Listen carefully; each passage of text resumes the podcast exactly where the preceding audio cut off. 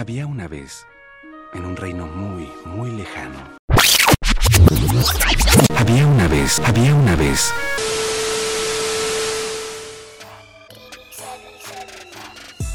Hola, hola, hola, hola, ¿qué tal? ¿Cómo van? ¿Cómo están todos? Alejandro Romero les saluda, déjenme darle la bienvenida a esto que es el Tetris Perfecto. Este es el tercer episodio y no es cualquier episodio, señoras y señores. Esto es el Tetris Perfecto edición cuentos que no son cuentos. Así es, estamos súper emocionados. Estamos arrancando esta nueva serie. Esta es la primera parte. Vas a ver más partes, vas a ver más episodios en el futuro de cuentos que no son cuento aquí en el Tetris Perfecto en nuestras diferentes plataformas. El podcast oficial de Jóvenes Cristo NHN. Así que prepárate, esto está buenísimo. Si vos no entendés todavía qué es cuentos que no son cuentos, déjame contarte, déjame explicarte de qué trata. Si has visto los episodios anteriores o si has escuchado los episodios anteriores, te has dado cuenta que hemos estado haciendo entrevistas. Tuvimos aquí a René Carías, a Cora Alvarenga, a Andrea Pérez, a Cheryl Pérez. Y me viste haciéndoles preguntas, me viste haciéndoles un estilo de foro, un estilo de entrevista. Y básicamente en cuentos que no son cuentos vamos a tener lo mismo. En esencia no cambia. Pero ¿qué es lo diferente? va a haber una sola pregunta. Una sola pregunta, una sola incógnita que vamos a tener, que vamos a lanzar y vos te preguntas quién la va a responder, quién va a ser el valiente que la va a contestar, que nos va a dar esa respuesta.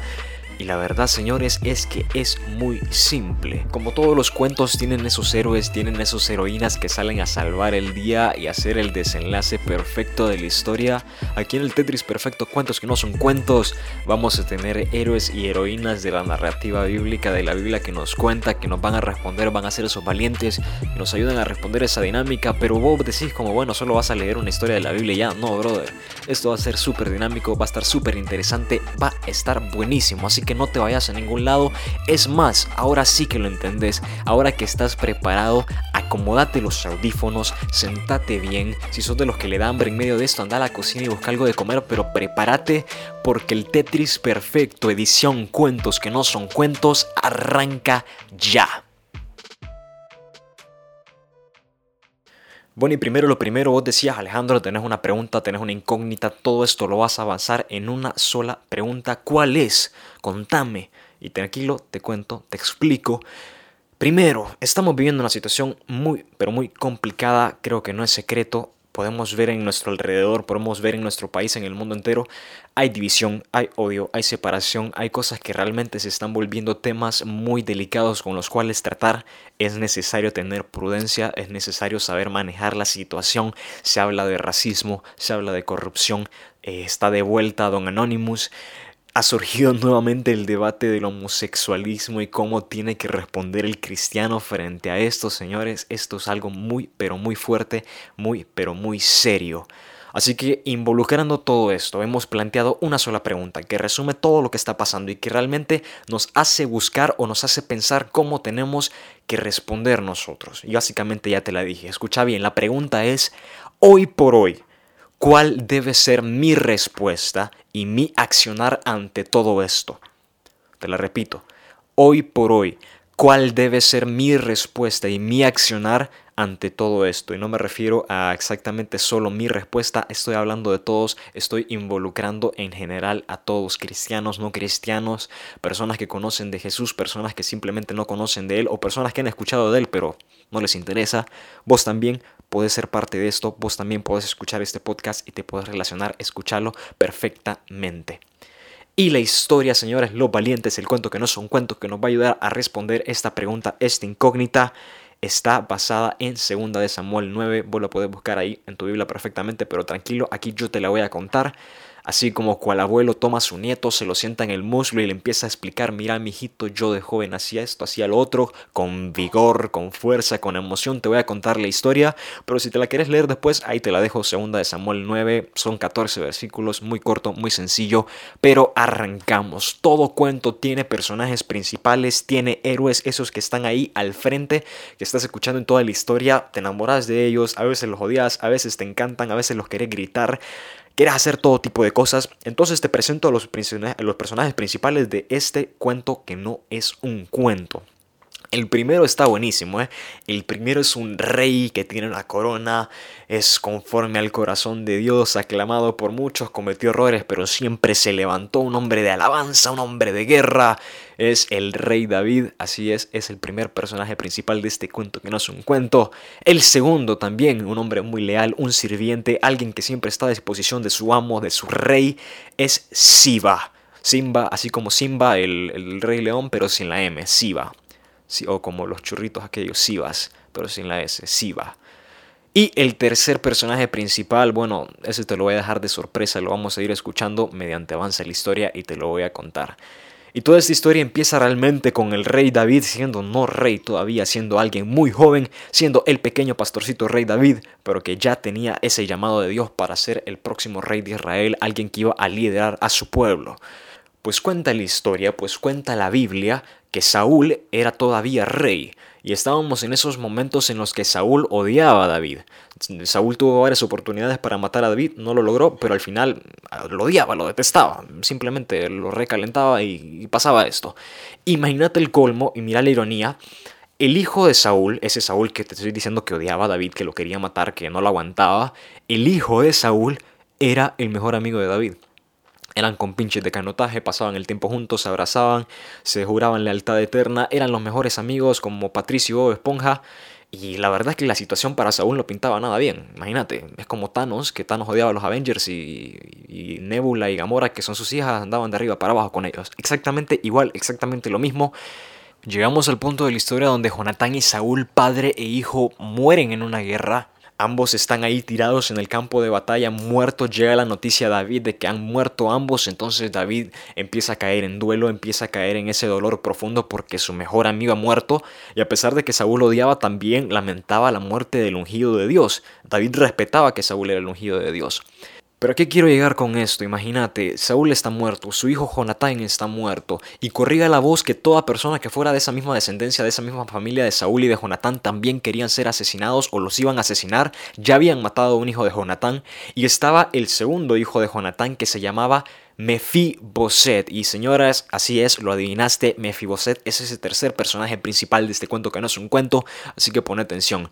El pequeño Mefiboset tenía 5 años, estaba jugando con sus juguetes reales en el palacio real, con sus nanas reales, y viene la noticia esta de que Saúl y Jonatán han muerto. La nodriza que cuidaba a, Mefiboset inmediatamente de miedo toma al niño en brazos, sale corriendo, escucha que lo quieren matar y empieza a correr. Y empieza a buscar un lugar donde escapar, cuidar al niño, evitar que lo maten. Pero en ese momento que la nodriza está corriendo con el niño de 5 años en brazo, el pequeño Mefiboset, la nodriza se tropieza, Mefiboset cae y se quiebra ambas piernas. El pequeño Mefiboset eventualmente se vuelve en el joven adulto Mefiboset o en el adulto Mefiboset, como vos la verdad lo querrás ver. Y estaba lisiado. Estaba en un lugar que se llamaba Lodebar. Cuando escuchas el contexto de la historia o cuando estudias el contexto de la historia, te cuenta que Lodebar era un lugar incomunicado. Entonces, imagínate alguien que era de la realeza, alguien que estaba predestinado a tenerlo todo, ahora estaba lisiado, destruido en un lugar incomunicado. Y asimismo los años también pasaron en el reino. David ya era rey, ya era ese valiente guerrero que se paraba enfrente del pueblo, escuchaba la voz de Dios y también se la transmitía al pueblo. Pero en ese tiempo David viene y se acuerda de la promesa que le había hecho hace muchos años a su mejor amigo Jonatán. Y recuerda la lealtad eterna que le había jurado y a pesar de que Jonatán ya estaba muerto, dice, bueno, le dice a su sirviente, bueno, no hay alguien todavía de la línea de Saúl y de Jonatán, alguien descendiente de ellos, de quien yo pueda tener misericordia, de quien pueda mostrar esa lealtad que le prometí a mi pana, a mi mejor amigo, a mi compinche de canataje, Jonatán. Y aparece el segundo personaje principal que te contaba al inicio, el gran Siba, ese, ese sirviente leal. Y viene y le dice al rey, Señor David, yo, yo era siervo de Saúl en su momento y yo sé que hay alguien vivo de esa línea todavía. Hay un joven, hay un hijo de Jonatán que está vivo en un lugar que se llama Lodebar y bueno, podemos ir a buscarlo. El rey David no lo piensa dos veces y le dice, Siba, anda y tráemelo a mí. Siba obedientemente, leal, tranquilo como siempre, va por Mefiboset, lo trae delante del rey. Mefiboset no se da cuenta, no entiende qué rayos está pasando. Ve al rey, se da cuenta de que está frente al mero mero, al big boss de todo el Israel, y queda como, ¿qué rayos está pasando acá? y le dice a, David, bueno, y ya, matame, no, no me hagas más sufrimiento, no me permitas aquí seguir sufriendo en este lugar, solo matame de una vez. A lo que David queda como, brother, no te quiero matar, más bien te mando a traer para, para, para darte todo, para regresarte lo que realmente te correspondía.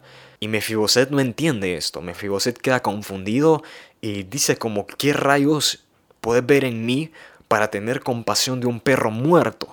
Imagínate la condición en la que se estaba comparando Mefiboset, se comparaba a un perro muerto así de destruido, tal vez emocionalmente estaba, crecer lisiado, sabiendo que pudiste haber tenido todo, pero ahora estabas en un lugar incomunicado, destruido, y alguien venía a mostrarte misericordia. Y David inmediatamente al escuchar esta forma en la que se estaba comparando Mefiboset, empieza a decirle a sus sirvientes, traigan la ropa más real que tengan, la ropa más fina que tengan y vístanlo.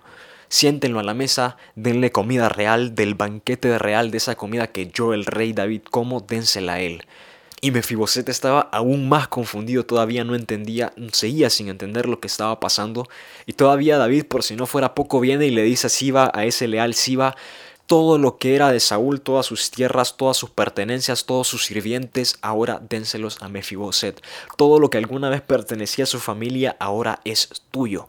Así que alguien que estaba en un lugar incomunicado, que estaba lisiado, que estaba destruido, que seguía sin entender por qué la vida era tan pésima para él, Ahora se encontraba comiendo de la comida real, se encontraba vestido con las vestiduras reales y se encontraba sentado frente a toda la familia real. Vos te podés imaginar ahí la, imagen, David comiendo con sus hijos, estaba tal vez Absalón, estaba tal vez ahí Salomón, estaban todos los hijos y allá también estaba aquel hombre que la gente no comprendía y ese quién es y cómo llegó acá, Mefiboset, aquel que estaba destruido pero ahora estaba viviendo como un príncipe.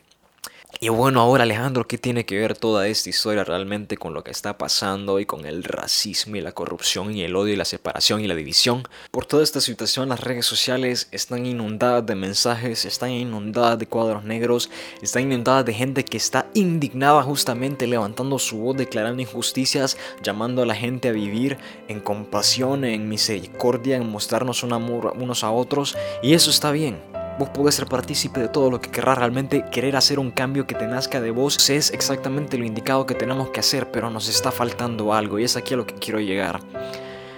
Nuestros mensajes, todo lo que estemos declarando, todo lo que intentemos que la gente escuche, todo lo que estamos declarando para que las personas entiendan realmente cómo se tiene que vivir, tiene que ir impregnado de algo. Tienes que meterlo dentro, así como meten el quesillo en la carne y que va, le da ese sabor, le da ese rico adentro. Tenés que meter el mensaje de que el rey hoy tiene una promesa de amor para todo lo que se está destruyendo, para todo lo que se está separando y para todo lo que está causando odio y división. Hoy cuando el mundo se está poco a poco destruyendo, el rey está viniendo a decir, yo una vez prometí que iba a tener cuidado, les di mi lealtad, les di mi palabra, les di mi promesa de que mi mano nunca se iba a separar de ustedes y hoy estoy cumpliendo esa promesa, hoy estoy extendiendo mi brazo, hoy estoy levantando mi mano y te estoy tomando para que vos te des cuenta realmente de que mi promesa no ha ido a ningún lado. Este es el mensaje que vos tenés que transmitir a todo el mundo y que la gente tiene que conocer. El mismo Jesús lo dijo, porque estos cuentos que no son cuentos primera parte, te voy a dar un 2 por 1 Una vez Jesús está predicando frente a mucha gente y vienen y se le acercan y le dicen realmente, Señor, ¿cómo puedes decir cuál es la ley? ¿Cuál es la ley que tenemos que seguir? Y Jesús inteligentemente, con sabiduría, como todo sabio maestro, les dice, ustedes han escuchado muchas leyes que tienen que cumplir pero yo te la resumo en solo dos pasos. Ama a Dios con todo lo que tenés y ama a tu prójimo exactamente como vos te amás. Ese mismo amor, esa misma compasión, ese mensaje que Dios nos ha mandado transmitir a otros es lo que tiene que inundar hoy el mundo. Es lo que tiene que inundar las redes, es lo que tiene que inundar los corazones, es lo que tiene que inundar la boca de la gente. No importa la decisión que vos tomes de cómo declarar lo que tenés que declarar, manda el mensaje de que el rey tiene una promesa de amor.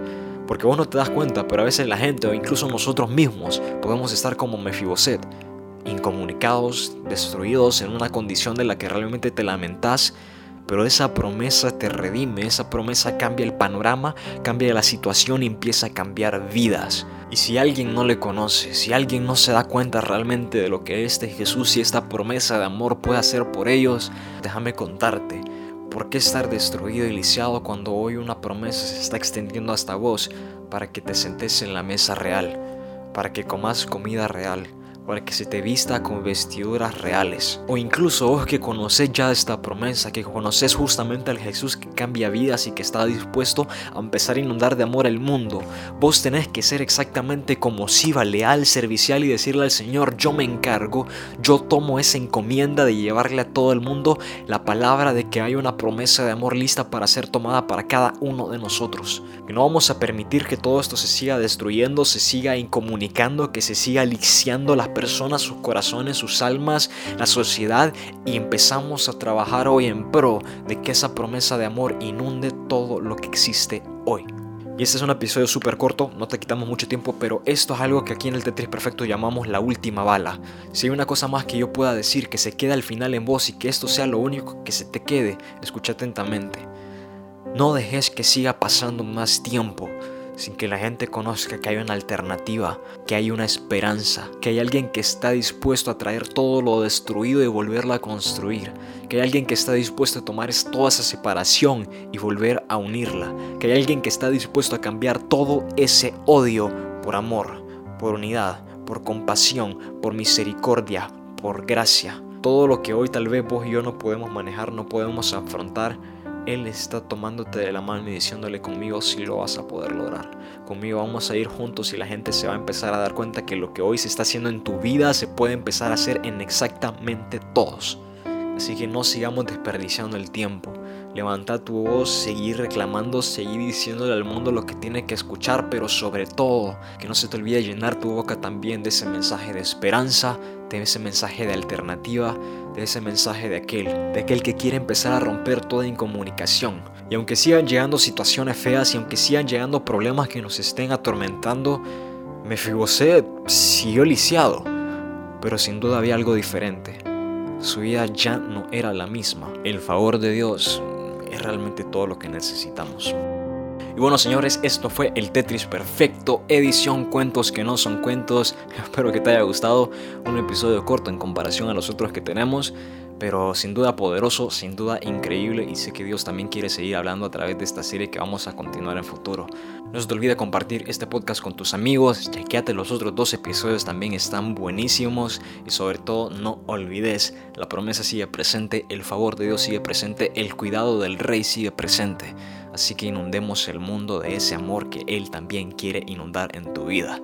Así que nos vemos hasta la próxima semana. Alejandro Romero te saluda. Jóvenes Cristo viene HN te saluda. Encontrarnos en todas nuestras redes justamente como nos Jóvenes Cristo viene HN. Y nos vemos la próxima semana aquí en el Tetris Perfecto.